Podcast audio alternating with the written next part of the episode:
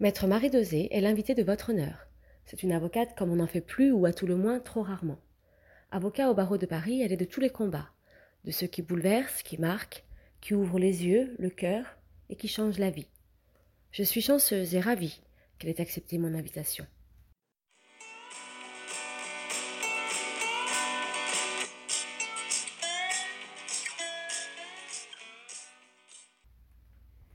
Bonjour. Bonjour. Vous êtes euh, en ce moment un petit peu euh, au cœur de l'actualité. Votre nom est un peu sur toutes les lèvres parce que euh, j'ai vu que vous aviez été l'avocat, un des avocats dans le dossier Toscan du Plantier qui a été très relayé médiatiquement. Vous êtes, et c'est comme ça, moi, que j'ai euh, connu un petit peu votre parcours euh, en, tant qu'avocate euh, dans la défense des enfants de djihadistes qui sont partis en Syrie. Donc, j'allais dire que vous avez une actualité qui est foisonnante. Et comment, comment ça va? Ah, Ça va très bien. Ça va très bien parce que, parce que finalement, j'ai une chance inouïe que, que des familles comme ça me, me fassent confiance. C'est-à-dire que samedi dernier, il y avait une réunion du collectif des familles unies. Là. Elles mhm. étaient 150 euh, à peu près, 150 familles, 150 sœurs, frères, pères, mères, grands-parents. Mhm. Euh, d'enfants, de petits-enfants, de nièces, de neveux partis là-bas. Et, je peux vous assurer que, que d'abord c'était bouleversant et qu'encore une fois, je, je me disais qu'on exerçait vraiment une profession magnifique parce mhm. qu'en fait, on est toujours là où il n'y a plus personne. Mm. Et c'est toujours là où il n'y a plus personne qui a, qui a les plus belles choses. Mm. D'abord parce qu'elles sont rares, et puis ensuite parce qu'elles sont difficiles à trouver. Mm. Et c'est ce qui les rend belles. Donc, euh, moi, tant qu'on me fait confiance, euh, tant que ces gens-là me, continuez de me faire confiance, j'irai très bien. Et comment vous êtes venu, à euh, Maître Dosé, à cette cause finalement? C'est un dossier qui vous êtes, enfin, qui est venu entre guillemets à vous et par là même vous vous êtes investi de ce dossier et donc venu à cette cause ou c'est vous qui vous êtes euh, véritablement, j'allais dire comme ça, enfin intéressé à ça et vous êtes dit euh, je vais mettre aussi à profit mon expérience pour. Non, c'est toujours la même chose. Ce sont des personnes qui un jour viennent vous raconter leur histoire. Voilà, donc ça a d'abord été euh, une mère qui est venue et qui m'a raconté que ses enfants, son fils et sa fille sont partis. Elle m'a expliqué dans quel contexte, elle m'a expliqué ce qu'ils avaient vécu, où ils étaient.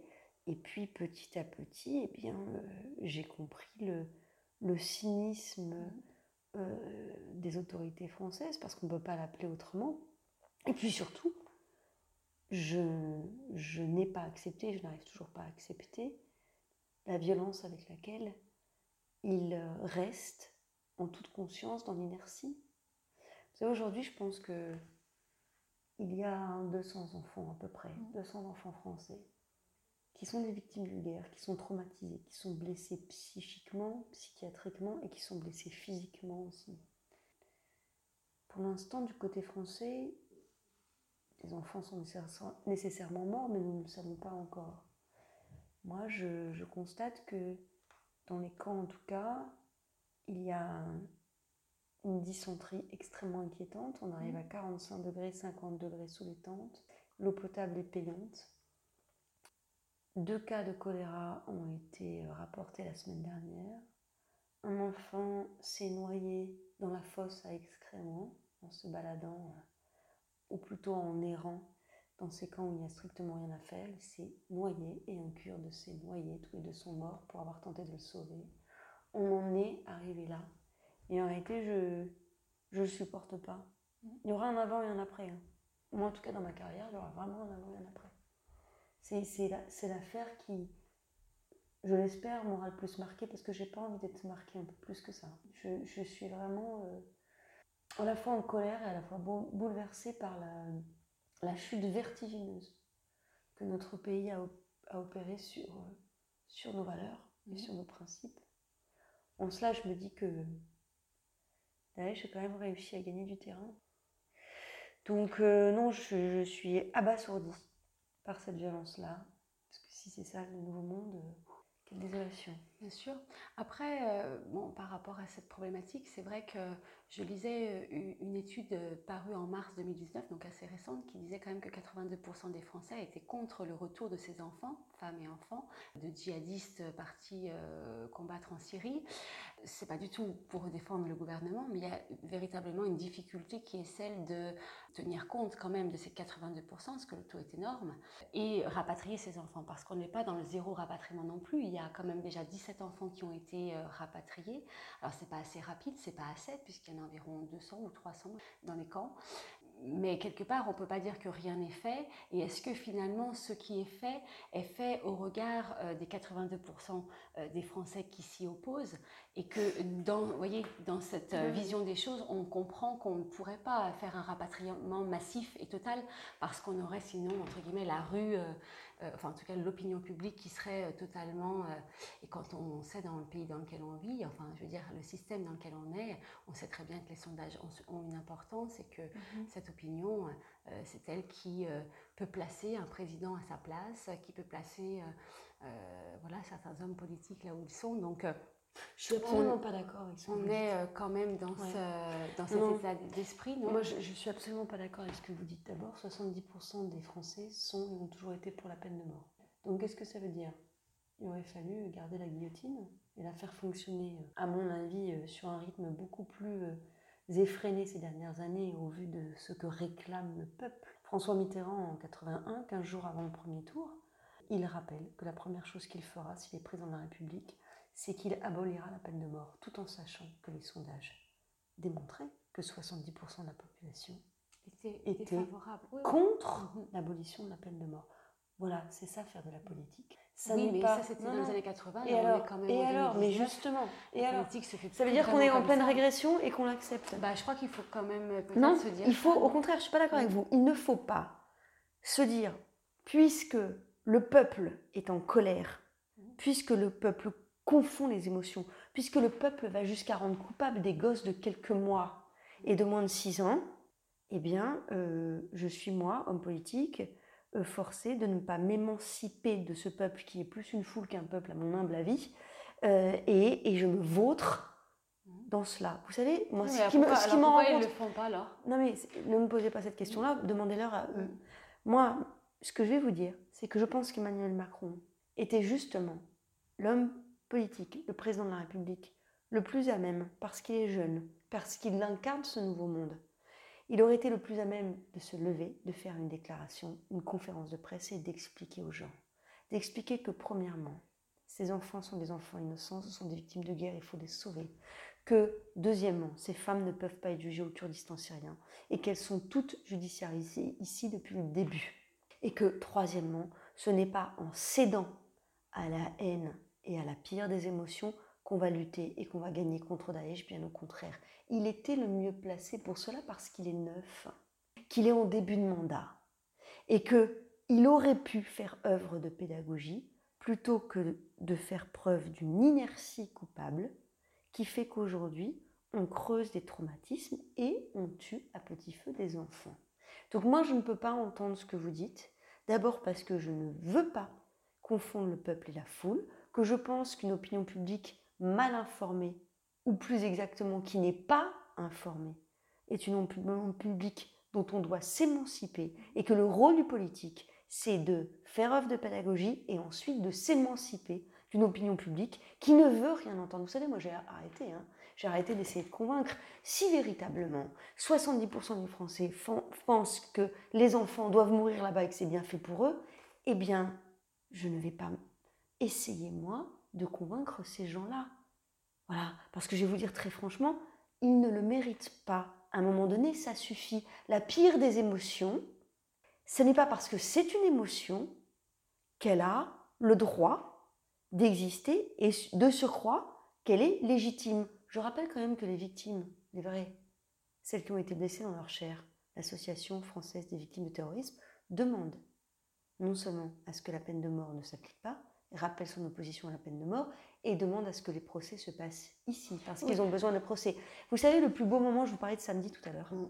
le plus beau moment qui, moi, m'a fait pleurer, c'est quand euh, le père d'un jeune garçon décédé au Bataclan a pris la parole devant toutes ses familles, mm-hmm. dont les enfants sont là-bas, dont les enfants sont partis pour tuer son fils, et a expliqué que cette douleur, elle était peut-être pas la même pour eux et pour lui, mais que c'était une douleur, et qu'il a raconté son histoire devant ces gens qui étaient en larmes. Alors moi, vous savez, l'opinion publique qui nous dit qu'à 70%, les enfants, ils doivent, ils doivent rester mourir là-bas, le devoir du politique, c'est de s'en émanciper. Oui, mais le, le constat est quand même là. C'est-à-dire qu'aujourd'hui. Euh, mais c'est ça qu'il faut euh, condamner, c'est contre ça qu'il faut se battre. Euh, mais c'est contre ça qu'il faut se battre. cette opinion publique, manifestement. Bah, c'est justement ça qu'il est condamné et condamnable. Bah et qu'on doit le faire condamner par la Cour européenne des droits de l'homme, par les comités onusiens. Mais c'est justement à un moment donné, si on veut rendre sa lettre de noblesse à la politique, il faut, nous les avocats, nous les ONG, nous les associations, nous la Ligue des droits de l'homme, se battre contre ça, contre cette tentation qui est la tentation du populisme. Mais vous pensez vraiment qu'aujourd'hui, on peut euh, rétablir les lettres de noblesse de la politique dans un contexte comme le nôtre aujourd'hui, en 2019 mais attendez, donc, soit, donc on dit stop, on arrête? Ah D'abord, nous les avocats, moi je me dis, bon bah écoutez, finalement la hmm. politique, euh, ils sont comme ça, hein, on va en tenir acte, je vais faire des divorces, ça me rapportera plus d'honoraires, ils arrêteront comme ça de me menacer de mort toute la journée sur mon ordinateur, et puis finalement on est en 2019, laissons les gens se vautrer, euh, sur euh, les valeurs républicaines qui sont les nôtres. Mais non, mais j'ai pas envie, je peux pas vivre comme ça. Hein, moi, la vie, ça m'intéresse pas. Il y a que l'existence qui m'intéresse. Donc euh, voilà, je ne serai jamais un mouton parmi d'autres. C'est tout. J'ai pas envie. Je peux pas vivre comme ça. Et puis de toute façon, je peux pas supporter ce qui se passe. Donc non, mon métier, ma vie, mon engagement, c'est pas à un moment donné de me dire bon, en 2019, finalement, les gens sont comme ça. Prenons-en acte. et puis alors, c'est pas ça notre robe en plus. On n'a pas prêté serment pour ça. Enfin, moi, j'ai pas prêté serment pour ça. Tant que, voilà, je serai en vie, je lutterai. Puis il y en a plein d'autres. Il y en a plein d'autres parce que, à un moment donné, il faut un petit peu arrêter avec l'opinion publique. D'accord? Moi, je rencontre plein de gens, plein de gens qui ont changé la vie, qui ont évolué, qui se posent des questions, qui se disent attendez là, on est peut-être en train de déconner. On parle de gosses quand même, on parle d'enfants, on parle. Et puis, encore une fois, il faut se parler. Ceux qui ne veulent pas entendre, qui veulent crier au loup et qui ne savent faire que ça, faut les laisser. faut les laisser dans leur haine. À un moment donné, quand la haine est décidée, voulue, et qu'elle veut rester de la haine, il faut la laisser. Mais il y a plein de gens... que dans le cadre des émotions dont vous parliez, vous pensez que c'est de la haine ou c'est de la peur plutôt qui conduit justement cette opinion à C'est la peur qui amène, euh, qui amène, de la haine. Mais c'est pour ça que là où j'ai là où j'ai énormément de mal, c'est justement que ces personnes-là, la plupart du temps, refusent d'être informé, refuse de recevoir autre chose que de la peur et de la haine. Voilà, il s'arrête là. Et à partir de là, on ne peut rien faire. C'est tout. Je vous parlais de samedi, je vous parlais du collectif des familles unies, je vous parlais de cet homme qui est venu expliquer la mort de son fils devant ceux qui, dont, dont les enfants et les petits-enfants ou les neveux, les nièces euh, sont partis là-bas. C'était bouleversant. Et c'est comme ça qu'on combat les valeurs, ou plutôt L'idée mortifère de Daesh, c'est mmh. avec nos valeurs républicaines, ce n'est pas avec la haine. Là où Daesh est en train de gagner, c'est justement quand 70% des Français disent il a trois mois, c'est une graine de djihadistes qui meurt, Daesh a gagné. C'est exactement mmh. ce qu'il veut. Il y a un point entre la France et l'État islamique, c'est que ni l'un ni l'autre ne veut du rapatriement. Est-ce que c'est rassurant ça? Ben non. D'accord? Dans un second temps, et je repense à votre question, sur ce que vous m'indiquez par rapport au cas par cas. Vous savez, il y a des cas par cas qui ressemblent au fait du prince. Pourquoi cet orphelin et pas l'autre? Moi, dans ce cabinet, il reste 13 orphelins. Je veux juste vous raconter. 13 orphelins à rapatrier Oui, et c'est que mon cabinet. Hein. D'accord?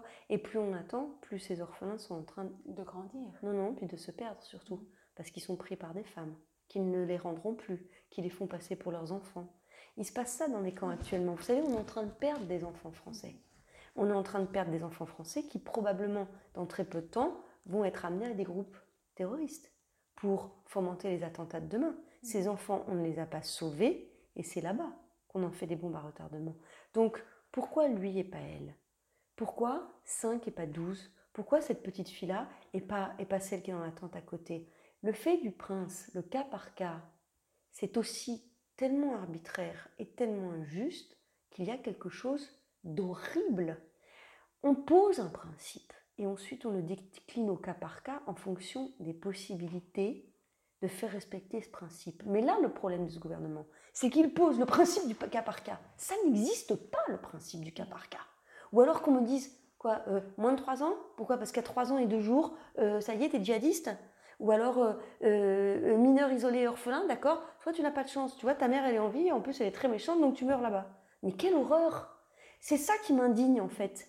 C'est que si on me posait le principe du rapatriement de tout le monde, et qu'ensuite on mette plusieurs allers et retours à le mettre en œuvre en expliquant qu'on va commencer par les plus fragiles, les plus malades, que la Croix-Rouge, j'ai pas de difficulté. Mais là, c'est pas ça. On vous dit non. Les enfants qui ont leur mère encore là-bas, on les rapatrie pas. Mais c'est horrible. Pourquoi l'orphelin, on va lui sauver la vie Et pourquoi cet enfant, il va, il va mourir là-bas? Mais au nom de quoi? Mais c'est horrible. Donc non, je peux pas. Est-ce que les mères qui sont là-bas euh, peut-être manifestent aussi leur souhait de ne pas se séparer de leur enfant? Alors je vais vous dire une chose. je vais vous dire une chose, madame. Mais vous pouvez la poser? Mm. La première demande de rapatriement que j'ai faite, c'était il y a bientôt deux ans. Il y a bientôt deux ans, j'ai donc demandé le rapatriement d'une femme avec ses deux enfants. Et j'ai dit, cette femme accepterait que ses deux enfants soient rapatriés sans elle. Parce qu'elle ne veut pas qu'ils grandissent dans ce camp. C'était il y a presque deux ans. Ces enfants, à l'époque, ils avaient deux, trois mois et un an.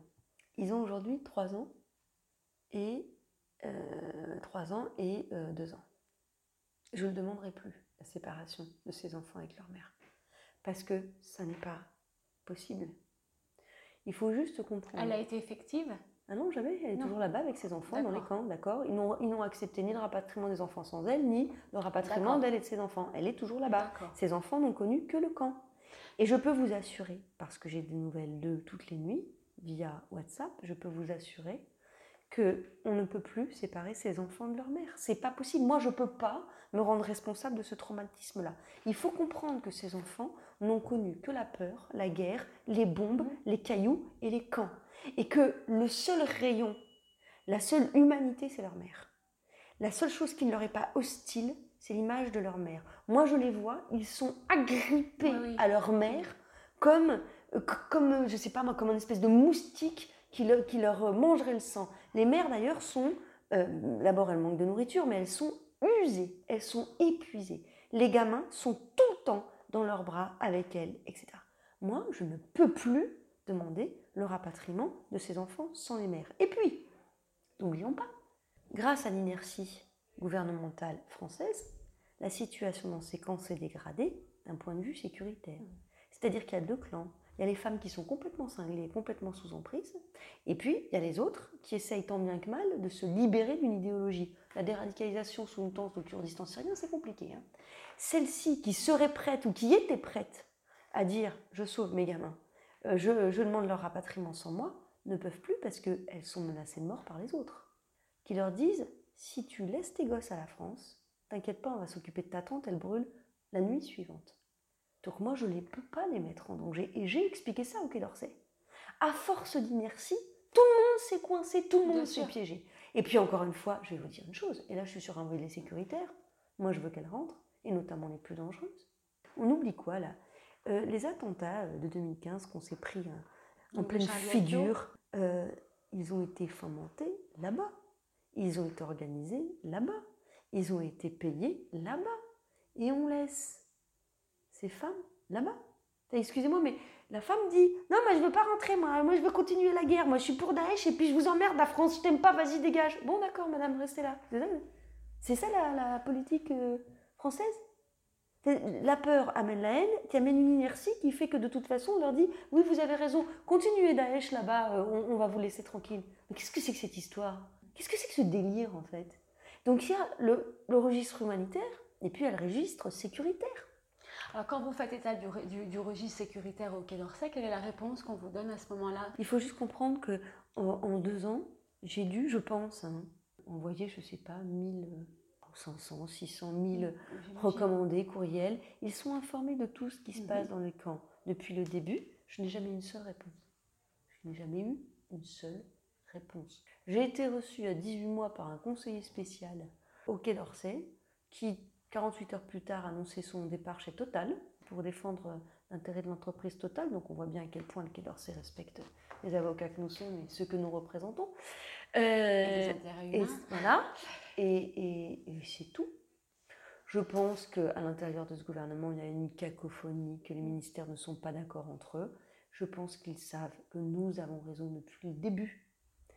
mais qu'ils se piègent eux-mêmes pour essayer de, de, satisfaire une opinion publique qui de toute façon ne le sera jamais, au détriment de la sécurité des Français, c'est tout. Voilà. Et, et c'est désolant. J'ai toujours en tête la priorité qui est les enfants. Et puis ces femmes, je peux juste vous dire, on va arrêter de raconter n'importe quoi. Et Monsieur Le Drian euh, n'oserait pas une seconde confirmer ces mensonges devant moi. Ces femmes, 99,99% si c'est pas 100% n'ont pas combattu. Ça ne veut pas dire qu'elles ne sont pas dangereuses. Ça veut dire qu'il ne faut pas mentir aux Français, il faut arrêter d'exciter la peur dans le sens mmh, du poil, parce qu'on crée effectivement de la L'état Donc, est là, on ne peut pas le nier non plus. Quel état de fait? Bah, L'opinion publique qui pense ça parce Oui, je, je sais, mais, euh, mais l'opinion publique, bien sûr, mais, mais, on la fabrique. Donc en fait, ils sont en train de se piéger eux-mêmes et ils sont en train de fabriquer les attentats de mmh. demain. C'est ça qu'il faut dire. On est en train de fabriquer les attentats de demain. Et en plus, on est en train de tuer des enfants. Donc on a de ce côté-là le Kurdistan syrien, des enfants français qui sont en train de mourir, qui sont des victimes, qui n'ont jamais rien demandé, ni à naître là-bas, ni à être emmenés là-bas. Vous avez des, grands-parents ici qui sont détruits, mais détruits, épuisés. Vous avez des femmes, certaines, à qui j'explique depuis 18 mois, tu as eu raison de choisir les valeurs républicaines et demander ton rapatriement. Tu as eu raison de choisir la France euh, au lieu de l'État islamique et son idéologie mortifère. Eh bien oui, mais au bout de 18 mois, quand j'explique que la France, elle laisse crever son enfant, vous croyez quoi? Qu'elle, elle pense, euh, en dessous de sa tente à 50 degrés, qu'elle a bien fait de choisir les valeurs républicaines? C'est la radicalisation qui est créée sur place et sur mesure par l'inertie de ce gouvernement.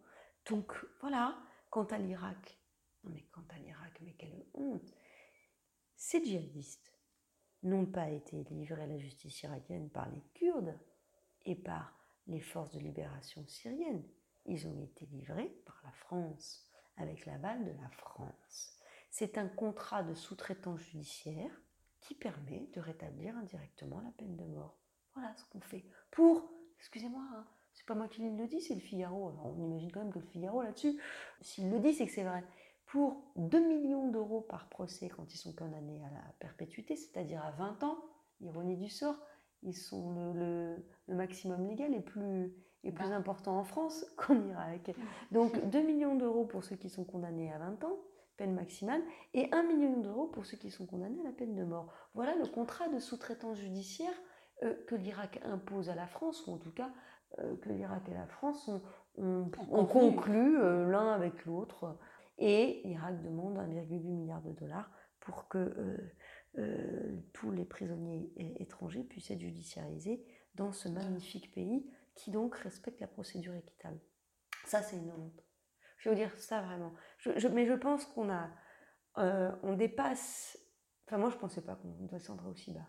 Quand une porte-parole du gouvernement, qui a quoi, 30 balais à peine, quand un ministre des Affaires étrangères explique que les procès sont des procès équitables, tout de suite, hein, mais Monsieur Le Drian, que votre fils bénéficie un jour de ce procès équitable, puis vous allez nous le répéter. Que votre fils en bénéficie un jour. La plus longue plaidoirie de la défense, consoeur, c'est une minute. Oui, j'ai lu, Une minute. On ne leur a même pas traduit les actes d'accusation. Et on ose dire à un peuple, donc on arrête avec 70% de l'opinion publique qui est d'accord pour le rétablissement de la peine de mort et la justice antiterroriste irakienne, évidemment, quand on l'explique que c'est un procès équitable. Ce sont eux qui créent en réalité, la médiocrité de ce peuple qui devient foule, ce sont eux qui le créent sur mesure. Et ça, je leur en voudrais toujours. Moi, je n'oublierai jamais que depuis 15 jours, je me lève en me disant, j'espère que deux enfants sont morts cette nuit. Parce qu'ils sont dans un tel état. Oui, quelque part la mort Non, mais vous vous rendez compte Et ça, je vais vous dire une chose, je ne pardonnerai jamais. Mm. Quand je vous ai dit qu'il y avait un avant et un après, je, moi je viens de Lorraine en Lorraine, en 1945, les Lorrains, ils ont adopté des orphelins qui étaient dans des Lebenstorm. Les Lebenstorm, c'était des orphelinats nazis où on recueillait des enfants pour améliorer la race aryenne. D'accord? Les Lorrains ont adopté des dizaines de gosses qui étaient des enfants de l'ennemi, des enfants de celui qui avait tué leur père, leur frère, leur fils et leur grand-père, 14, 18, 39, 45. En Lorraine, on a été capable de ça Et aujourd'hui, on laisse mourir des gosses au Kurdistan syrien. Moi, je moi, je peux pas accepter ça. Moi, ça ne m'intéresse pas. Mais alors, quel est l'avenir de ces enfants euh, une fois qu'ils sont rapatriés en France? Parce que j'ai entendu euh, euh, effectivement le lien qui unit ces enfants sur place à leur mère, où ils sont accrochés. Ça, c'est vrai qu'on le voit de façon très fréquente.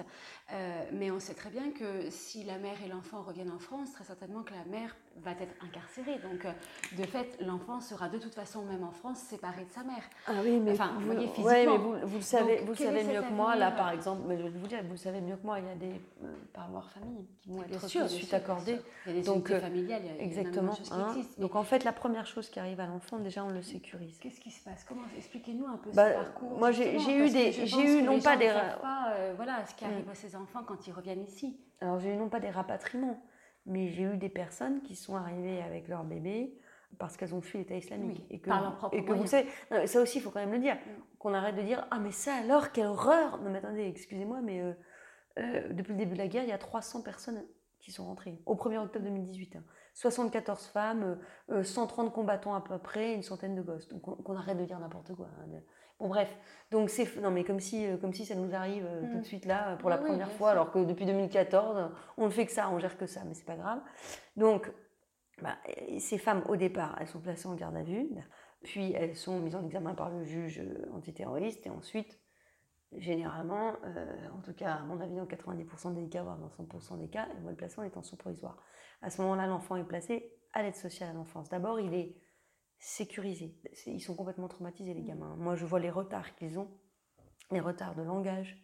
Ils n'ont pas été soignés, ils ont vécu des traumatismes. Donc, je, peux vous assurer que plus ça avance et plus on, creuse et on ancre un, traumatisme aussi et des retards. Hein. Donc, ces enfants, il faut déjà les sécuriser euh, les hospitaliser, euh, les vacciner, les soigner. Ils sont malnutris. Il y a un vrai problème de, euh, de dysenterie. Ils sont arrivés de Bagouze dans un état terrible et c'est pas dans ces camps avec un, un vrai problème d'eau potable que, qu'ils ont réussi à, à, se soigner. Donc voilà, il y a d'abord vraiment oui, psychologue, pédopsychiatre, voilà. Mhm. et, et, puis après, moi j'ai vu un hein, juge des enfants, par exemple, là, je, hier, audience juge des enfants, elle a un droit de visite euh, chaque semaine. Donc l'enfant va être amené par les éducateurs parce que le bébé dort très mal, là, par exemple. Dort très mal parce qu'il connaît que sa maman.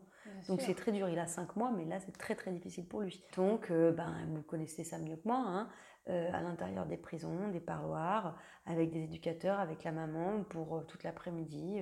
et puis ensuite euh, le bébé repart ou l'enfant repart et, à bientôt maman. Et puis tout ça se tisse petit à petit jusqu'au jugement, jusqu'à euh, la peine qui est prise et puis, euh, et puis l'enfant qui, qui renoue aussi avec sa famille. Parce que y a, moi j'ai des gamins qui connaissent leurs grands-parents. Il, y, a des enfants qui ont été amenés à 5 ans, à 6 ans, à 7 ans et qui, étaient, qui connaissent très très bien leurs grands-parents. Donc il y a aussi l'aide sociale à l'enfance va devoir réaliser des mesures d'investigation dans les familles, avec les grands-parents, pour voir là où l'enfance sera le mieux.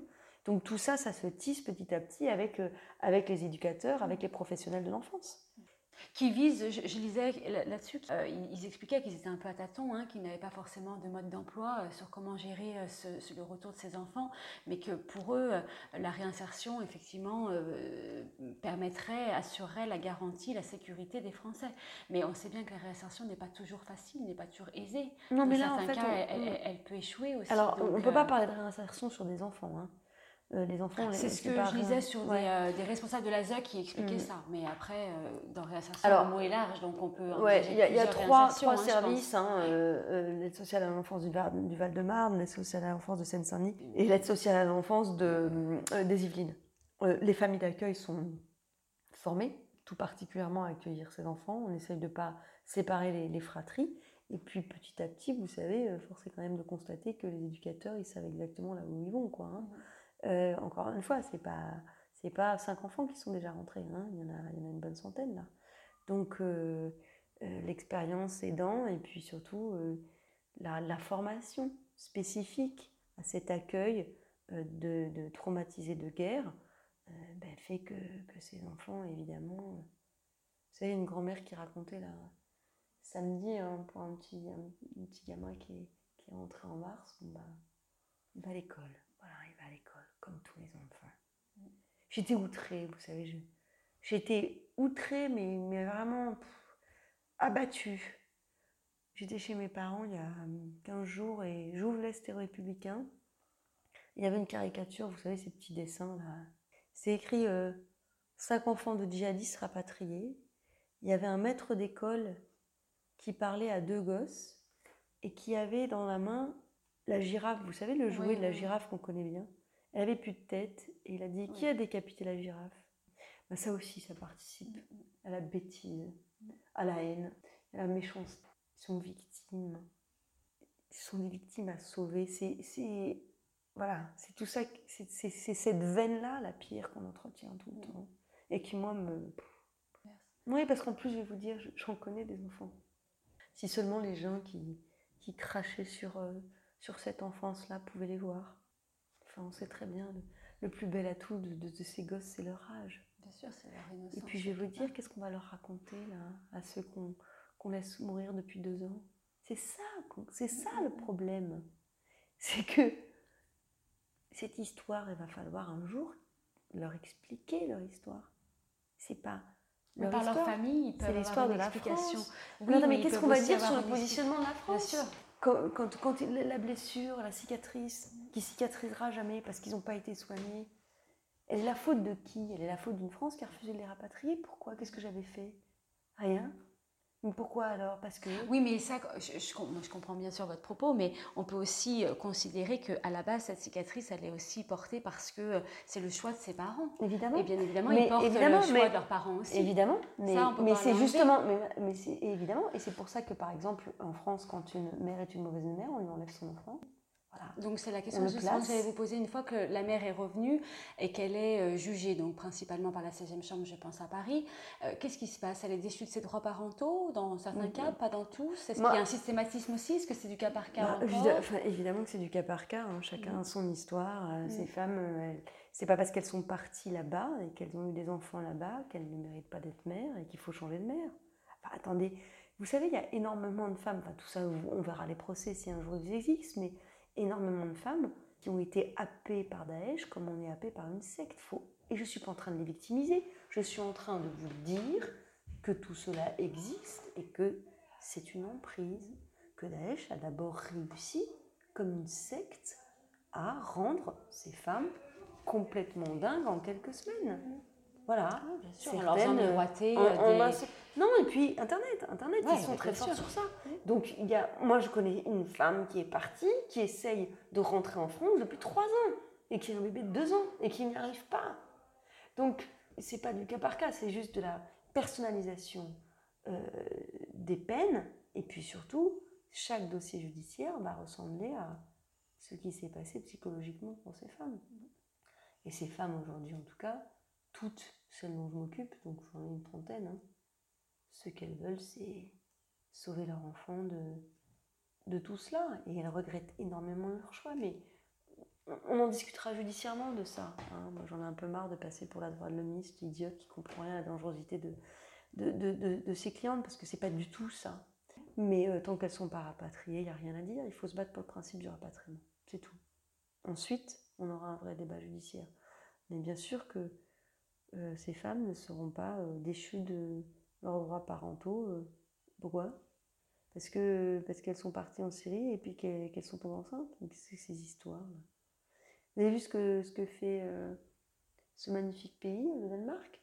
Ah bah il vient d'adopter un texte, alors je pense qu'il n'est pas encore définitif, qui met en œuvre une procédure de déchéance de nationalité pour tous les enfants qui sont en Syrie. C'est magnifique. Hein?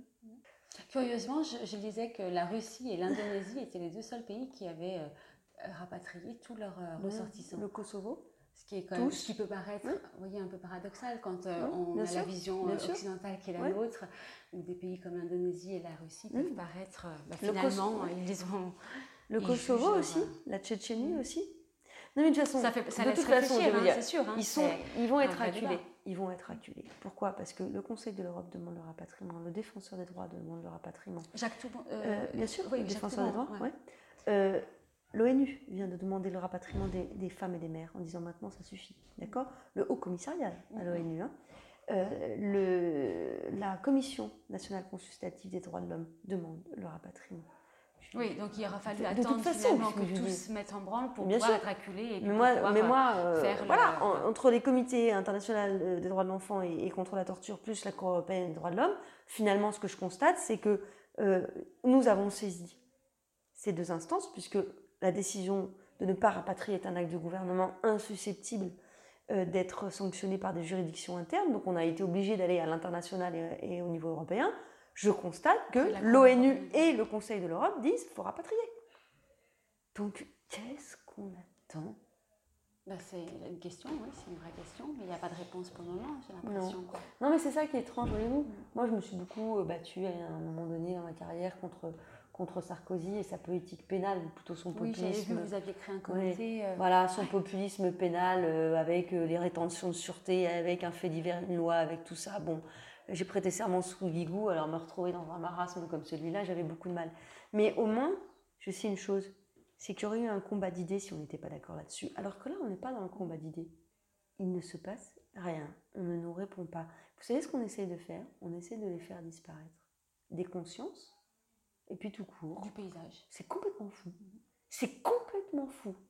Mais je pense que, je ne sais, vraiment, un, jour on aura l'histoire, la petite histoire de cette grande page historique, parce que ça le sera. On aura des comptes à régler avec, euh, avec cette, cette inertie absolument immonde. Et, et un jour on saura qui a bloqué et pourquoi. Mais là, c'est trop tôt pour le savoir, ça, je pense.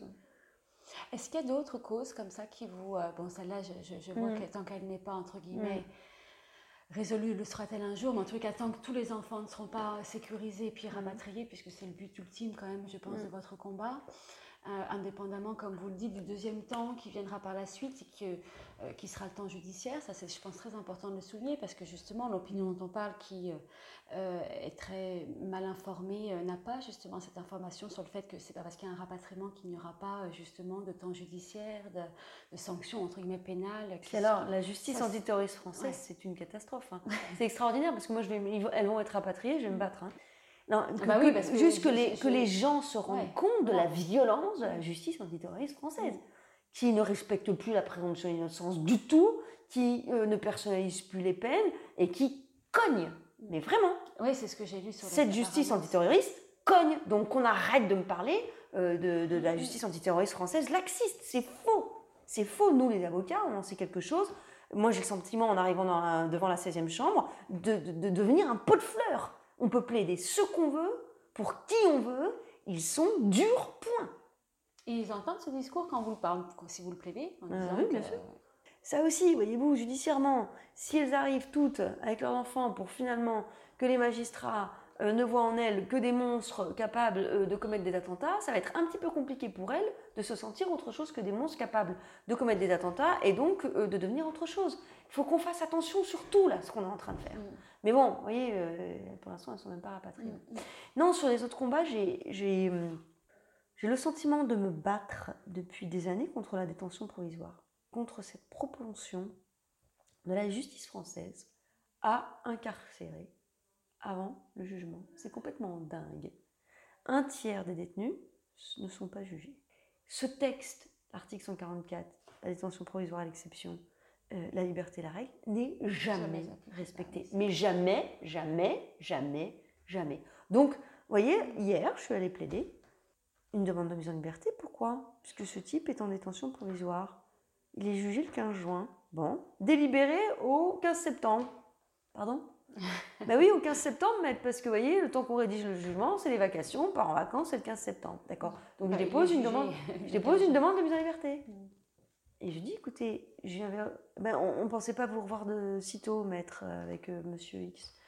Ben oui, mais en détention provisoire. Elle sert à quoi cette détention provisoire? À vous, à vous permettre de partir en vacances et de rédiger un jugement? On, est, on, est, on, marche sur la tête. Le texte, il s'applique quand et où? Il ne s'applique jamais. jamais. Les critères, c'est n'importe quoi. Et moi, je suis euh, épuisée de constater que que ce soit les juges de liberté de la détention, euh, les parquetiers ou les juges d'instruction, et encore plus les juridictions de jugement, la détention provisoire, c'est vraiment la règle. quoi. Moi, j'arrive à rien. Hein. Et ça, c'est quelque chose qui m'a toujours révolté. D'abord parce que c'est la chronique d'une condamnation annoncée. Quelqu'un qui est dans un box. Voilà. Évidemment que euh, l'impression d'audience existe, évidemment que c'est très compliqué pour un magistrat de déjuger ses collègues et de relaxer celui qui est en détention provisoire depuis 5, 10, 15, 24 mois. Donc tout ça participe en fait à, une présomption d'innocence dont, dont l'édifice s'écroule. Complètement. Mm, mm. Donc ça c'est vraiment alors un combat à la barre, hein, bien sûr, mais j'ai écrit plusieurs tribunes et, je, ne comprends pas comment les magistrats, parce que ça c'est une culture de la magistrature, hein. À un moment donné, stop. C'est eux qui appliquent les textes c'est eux qui décident de les appliquer comme ça. Ils ont une responsabilité. Moi, je ne comprends pas. Il fait 50 degrés. On a des prisons qui sont surpeuplées. Ils sont assis dans les cellules et on n'est pas capable de respecter ce principe. C'est quand même incroyable, quoi. Mais vraiment, ça c'est, oui, c'est un de mes combats, en tout cas professionnels. Je, ne cesse de déposer des demandes de mise en liberté, de les plaider et d'essayer de d'exister. Mais je leur ai dit, par exemple, euh, cette semaine, je leur ai dit, je, suis là parce que moi, je veux avoir la conscience, tranquille. Cet homme en est à deux tentatives de pendaison à la maison d'arrêt de la santé. Il a été interné 40 jours par arrêté préfectoral avec euh, un état de santé psychiatrique incompatible avec la détention. Je ne peux pas euh, vous laisser décider de trois mois de délibéré en plus, tranquillement, sans, sans moi déposer une demande de mise en liberté qui m'absout du coup de toute responsabilité. On en est là, quoi. Mais il n'y a pas de. C'est vraiment une culture chez eux. Et, je ne comprends pas. Je ne comprends pas comment ça n'avance pas. Comment ça n'a pas évolué. Ça fait bientôt 20 ans que j'exerce. Je ne comprends pas pourquoi on en est toujours là. Bah, c'est le, discours des prisons, c'est la, la, position euh, du système français sur le, mmh. sur le monde des prisons, hein, qui est de toute façon euh, beaucoup dénoncé par euh, beaucoup d'avocats pénalistes, c'est mmh. clair. Et plus euh, encore sur la détention provisoire. C'est vraiment quelque chose. Mm. Parce que je suis persuadée effectivement que. Je suis tout à fait d'accord avec votre point de vue. Vous avez raison sur le fait que ça, ça trompe déjà d'emblée la présomption d'innocence. Et ça, on ne le dit pas assez. Je mm. pense qu'on le. Justement, enfin, on va revenir à l'opinion, mais je pense que l'opinion, on n'a pas assez conscience, justement, mm. qu'effectivement. Alors, il y a eu, moi j'ai pensé avec trop. Hein. On a tous pensé d'ailleurs, hein. tous, les, tous les confrères pénalistes sont dit, il y aura un avant et un après. Euh, pas du tout. Finalement, pas, du, tout. Mais pas, du, tout. Donc espérons qu'il y ait un avant et un après euh, ce dossier, notamment de, sur le terrorisme, qui occupe quand même une grande euh, partie de notre société actuelle. Mm. changement de décor un petit peu, vous êtes aussi, j'ai vu l'avocat de, de, certaines activistes féminines. Ah oui. J'ai cru comprendre. Donc là encore, bon, vous êtes une avocate qui est engagée. Vous dites vous-même que vous êtes assez révolutionnaire. on l'a entendu, je mm. crois. Hein, vous êtes très habité, très animé. Vous êtes euh, euh, laïciste aussi, j'ai pu lire. Euh, moi, j'ai surtout retenu de vous, et ça, je pense que ça, ça, a beaucoup, ça sera ressenti, je pense, dans le cadre de cet échange. vous êtes vraiment contre, et c'est au-delà d'être contre, c'est-à-dire que je crois que le populisme, c'est quelque chose qui vraiment mmh. ne vous convient pas et, et, sur lequel, je pense, vous voulez vous battre, parce que vous avez raison de dire que l'opinion publique, on ne peut pas mmh. s'en accommoder et on ne peut pas, sous prétexte que, faire avec moi je considère que c'est aussi un état de fait avec lequel il faut aussi peut-être mm. apprendre à gérer. Euh, donc tous ces adjectifs vous concernent. Est-ce que vous diriez aussi que vous êtes une féministe? Je pense que je suis euh, euh, viscéralement féministe sans même m'en rendre compte, mm. mais je n'aime pas le féminisme mm. contemporain. Je savais que vous me diriez ça. Celui qui est en train de poindre, de gangréner un peu mon idéal féminin à moi. Voilà. Donc euh, j'ai énormément de mal avec ces histoires de balance ton porc, MeToo, qui je pense dessert complètement la cause féministe. Je pense que l'hystérie n'est jamais la bienvenue dans un débat, euh, quelle que soit euh, la cause qui est portée. Je constate autour de moi que finalement, la façon dont ont commencé ces combats, MeToo, Balance ton port, et bien conduit à des égarements, à des erreurs judiciaires, à des mensonges. Et à partir de là, euh, devrait être pris avec beaucoup plus de précautions. Voilà. Moi, j'ai. D'abord, j'ai toujours adoré être une femme. Très souvent, je regarde mes confrères en me disant les pauvres. Mais vraiment. Hein. Pourquoi? Je sais pas. Je sais pas. Je, je, je plains les hommes d'être des hommes parce que parce qu'ils n'ont pas tout ce qu'on a. Je sais pas, il y a une sensibilité qui n'existe pas, il y a, il y, a, y a, une maladresse, il y a cette façon qu'ils ont toujours de se mettre en avant que je trouve assez euh, pathétique très souvent, euh, cette façon de gronder pour exister. Je, je les trouve un, un peu ridicule souvent. Parce qu'en plus, dans nos professions, Ouais, euh, que- ils ne peuvent pas s'empêcher de. Ouais, euh, oui, voilà. Encore de- plus de- le pénaliste, peut-être oui. qu'un confrère euh, masculin qui ferait Ouais. un autre contentieux, mais c'est. Non, non, c'est un ego assez, euh, assez pathétique en fait. Voilà. Donc il y a ça, et donc euh, je suis très heureuse d'abord d'être une femme, et puis je suis très heureuse de cette profession qui fait que pour moi, la robe n'a pas de, fait- de sexe. Je me suis jamais sentie, moi, euh, victime de, euh, de- comment, de discrimination euh, euh, liée à, à mon sexe dans ma profession. J'ai bien vu qu'au fur et à mesure de la progression de ma carrière, il y avait de moins en moins de femmes et de plus en plus d'hommes. Mm. Je constate quand même qu'on est majoritaire dans cette profession, que les grands pénalistes, ils n'ont que des collaboratrices, mais qu'il y a très peu de, de, Grande pénaliste. de grandes pénalistes, et c'est bien dommage. Donc tout ça est, est- est- est effectivement regrettable. Mais je me suis jamais sentie, moi, euh, sanctionnée euh, parce que j'étais une femme, ou en tout cas euh, malmenée parce que j'étais une femme. Mais bien sûr euh, qu'il y a euh, dans cette profession, et notamment chez les pénalistes, une forme de mépris. Mais c'est un mépris qui m'amuse. Je sais pas pourquoi, je l'ai jamais pris au sérieux. C'est quand même dingue. Je sais pas, j'ai jamais réussi à me dire ah c'est parce que je suis femme que Euh, non pas du tout. J'ai toujours trouvé ça tellement ridicule. Euh, Et et je suis quand même contente que vous disiez que, Que vous avez ressenti une sorte de mépris. Parce qu'une autre consoeur que j'ai euh, rencontrée, euh, à laquelle j'avais posé cette question, euh, m'avait dit au contraire non, pas du tout, euh, qu'elle n'avait, c'est quand même une grande pénaliste, qui n'avait jamais ressenti euh, la moindre différence entre un confrère homme, je parle vraiment au pénal, hein, et, et femme. Et moi, je trouve que c'est pas vrai. Non non mais Enfin, évidemment. c'est pas non, mon mais point de vue, attendez. c'est pas ce que je ressens. Non, mais, mais après, évidemment, non, mais chacun a son idée. Et je suis quand même contente que vous puissiez le dire parce que, sans d'ailleurs dire que c'est bien ou que c'est mal, mais c'est une réalité. Oui, bien que, sûr. enfin, Bien sûr. comme vous venez de le dire, euh, il y a, de, je pense, de- de- des- des avocates qui sont euh, très douées sur le plan pénal et qui sont de grandes pénalistes, et on n'est même, même pas sur le même plan euh, qu'un pénaliste, entre guillemets, un grand pénaliste qu'on voit Ah, toute la puis journée à la c'est- télé. C'est comme ça, je, Donc, je euh, raconte c'est souvent, mais c'est c'est toujours, euh, voilà, moi quand j'arrive dans les audiences, il n'y a que des confrères, pénalistes, ah mon cher confrère, ah mon cher confrère, ah mon cher, ah salut Marie, ah mon cher Ouais. confrère, mon cher- voilà, Bah mais c'est oui. pas grave, Ouais. évidemment, ils ne nous prennent pas au sérieux, jamais. On est... euh, Et même vous, là aujourd'hui, avec, euh, j'allais dire, le, le statut que vous avez, la, la place que vous occupez en tant que femme, en tant que professionnelle, est-ce que même avec ça, aujourd'hui, vous êtes... euh, Alors, j'ai- je ne m'en rends absolument pas compte. Mm. Moi, d'abord, je suis une vraie solitaire. Mm. J'ai, euh, je suis quelqu'un qui, euh, qui ne fréquente pas du tout euh, les avocats. j'ai pas, j'ai pas d'amis avocats.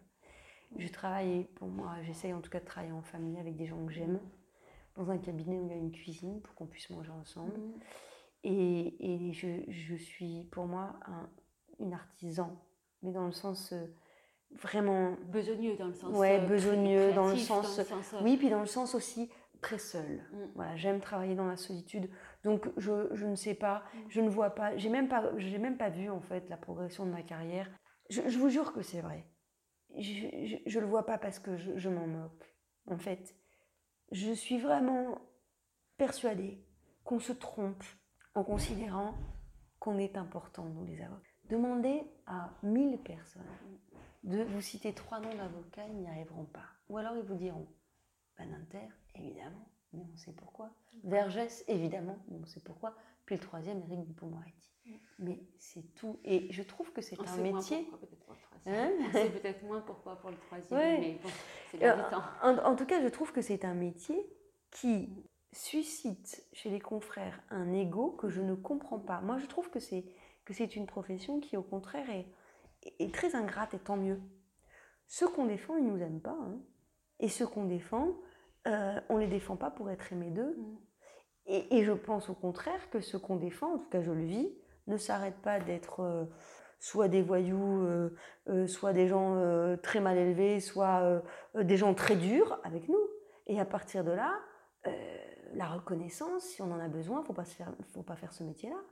Donc je comprends pas très bien cette propension à, l'importance qu'on donne à notre robe. D'abord, on est la voix de ceux qu'on défend et rien d'autre, c'est tout. Moi, je parlais de confiance tout à l'heure. ces gens qui me font confiance, qui me donnent leur confiance, c'est le plus beau des cadeaux. Et, si je peux me sentir, euh, non pas prétentieuse, mais si je peux me sentir euh, honorée, c'est de ce cadeau-là. Mais après, j'arrive pas très bien à comprendre cette histoire. Peut-être parce que justement, vous ne recherchez pas l'amour entre guillemets, la reconnaissance par vos clients et que beaucoup de confrères, mais même entre confrères, le dire, mais même entre confrères, hein, c'est mhm. euh, c'est vraiment, c'est très compliqué de travailler collectivement euh, et, mm, sur des combats où, j'essaye un peu de rassembler, mais c'est compliqué. J'ai vu qu'il y avait une tendance, euh, enfin je trouve actuelle, où il y a beaucoup de confrères pénalistes qui souvent défendent en binôme. C'est votre cas aussi ou comme vous êtes très solitaire, vous préférez quand même rester... J'ai beaucoup de mal parce que, mais, mais pas parce que j'aime pas travailler en collectif, parce que je trouve que les avocats travaillent mal dans un collectif. Euh, très vite, euh, il y en a un qui supporte pas, qui veut être euh, devant les médias, et, et puis du coup il va faire quelque chose en douce, et puis il va faire quelque chose qui va contredire ce qui a été fait collectivement, parce que comme ça au moins il existe, et donc du coup tout, tout tombe. Et, et, je trouve et la défense collective, l'idée de défense collective hein. est très difficile. Alors ils y arrivent, par exemple sur les gilets jaunes, il y a des confrères qui. Mais j'ai aussi beaucoup de mal avec ça, je vais vous dire. Moi, j'ai besoin d'un rapport très personnel avec ce que je défends. Et je ne défends pas une cause.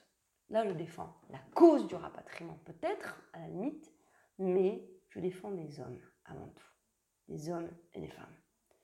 Et sur tout ce qui a été euh, défense collective, ça a commencé avec euh, euh, Place de la République, Nuit debout, et puis ensuite les Gilets jaunes. J'ai beaucoup de respect pour mes confrères, mais j'ai du mal avec ce collectif d'avocats qu'on désigne euh, indépendamment finalement de l'intuitu personnel ah, quoi. Moi c'est pas c'est pas mon métier. Pas comme ça. Moi c'est pas mon métier. Moi j'ai besoin mm. d'être choisi et j'ai besoin de rencontrer. J'ai vraiment besoin et qu'un lien se, se fasse, une intimité se, crée entre moi et celui que je défends. Donc j'ai du mal avec ça. Je vous avoue. Mais voilà, je sais plus pourquoi on n'est pas. Non, sur les fémènes, c'est. Bah ouais, j'ai trouvé ça super. ouais, c'était. Ça devait être quand même assez enrichissant. Ça l'est, puis ça continue parce que c'est très drôle en fait. Oui, hein. c'est moins mis en avant, mais ça continue, le combat continue. Ouais, c'est très drôle, sur la, notamment sur l'exhibition mm. sexuelle, c'est mm. très drôle. C'est-à-dire qu'aujourd'hui, euh, on a un parquet qui, est, qui, qui n'est plus d'accord avec le parquet général, mm. qui n'est pas d'accord avec euh, euh, la cour de casse. Enfin, on, on, on, est là dans une modernité empêchée judiciairement. Et donc, euh, tout de même, j'ai obtenu la relax sur l'exhibition sexuelle. Hein. Donc, ce message sur les seins euh, de cette femelle qu'il poutine, c'est de l'exhibition sexuelle. Vous plaisantez Je dis vous plaisantez. Donc, si un homme écrit qu'il poutine sur sa poitrine, euh, c'est pas d'exhibition sexuelle. Qui décide que ma poitrine est sexuelle et pas celle d'un homme? D'accord? J'ai moins de 5 certains mecs. C'est quoi cette histoire? Qui décide que nous sommes nécessairement, nous, sexuels quand on montre nos seins, mais pas les hommes? Donc voilà. Et puis, et puis attendez, dans ce cas-là, et c'est ce que j'ai dit à la Cour d'appel, je veux que vous poursuiviez, monsieur le procureur, euh, la campagne de lutte contre le cancer du sein, de montrer leur sein. Ah bon? Oui, mais là c'est un message. Ah bon qu'il poutine Donc voilà, vous êtes en train de juger le message. C'est-à-dire qu'on peut montrer ses seins sans que ce soit sexuel quand c'est pour la lutte contre le cancer, mais quand c'est pour dénoncer la politique de Poutine, on peut plus. Et là, vous êtes juriste là? Donc tout ça est très intéressant. On voit un, avocat général qui me dit oh, j'aimerais vraiment vous suivre, mettre dosé, mais en haut c'est pas possible. Donc je ne peux pas, mais j'aimerais bien requérir la relaxe. Finalement, la cour d'appel qui relaxe, le parquet général qui était d'accord avec moi, qui fait un pourvoi, la cour de cassation qui casse. certainement Bien sûr. La cour de cassation casse, revient à Paris, et Paris résiste. Je relaxe encore une fois. Donc là, on est vraiment, moi j'adore ça parce qu'on a quand même une jurisprudence de 1968 hein, mm. et on est sur euh, ce parquet qui fait la résistance, cette cour de cassation qui fait la résistance, ces magistrats qui font la résistance, c'est comment est-ce que le droit essaye de rattraper son retard sur, euh, sur une évolution sociétale. Quoi. Donc ça, c'est génial. Mm. Enfin, moi, j'aime beaucoup ça. Cette problématique, elle m'intéresse énormément. Vous avez des, nouvelles choses qui arrivent vous concernant, des nouveaux dossiers qui sont euh, ah, bah, aussi il, va y avoir là, euh, à la rentrée, il va y avoir le procès Karachi sur plusieurs semaines, puisque moi je défends certaines victimes, des blessés, des veuves, avec tout ce problème de recevabilité évidemment, hein, puisqu'on est sur le volet financier. Ouais. Et puis euh, des assises aussi en septembre, je ne sais pas trop comment je vais faire, des procès, oui, non, il y a beaucoup, beaucoup, beaucoup de choses. un agenda très chargé. Mmh. Qu'est-ce qu'on peut vous souhaiter, Maître Dosé, du coup, pour la suite? Qu'est-ce qu'on peut souhaiter à cette profession déjà? À cette profession, puis à vous aussi. À moi? Rien. Moi, je, souhaite que qu'on sauve vite ces, enfants. voilà, c'est ça qu'on peut me souhaiter, c'est que ces enfants soient sauvés. Bah, je vous le souhaite vraiment de tout cœur. Mm. Merci. Merci, Maître Dosé.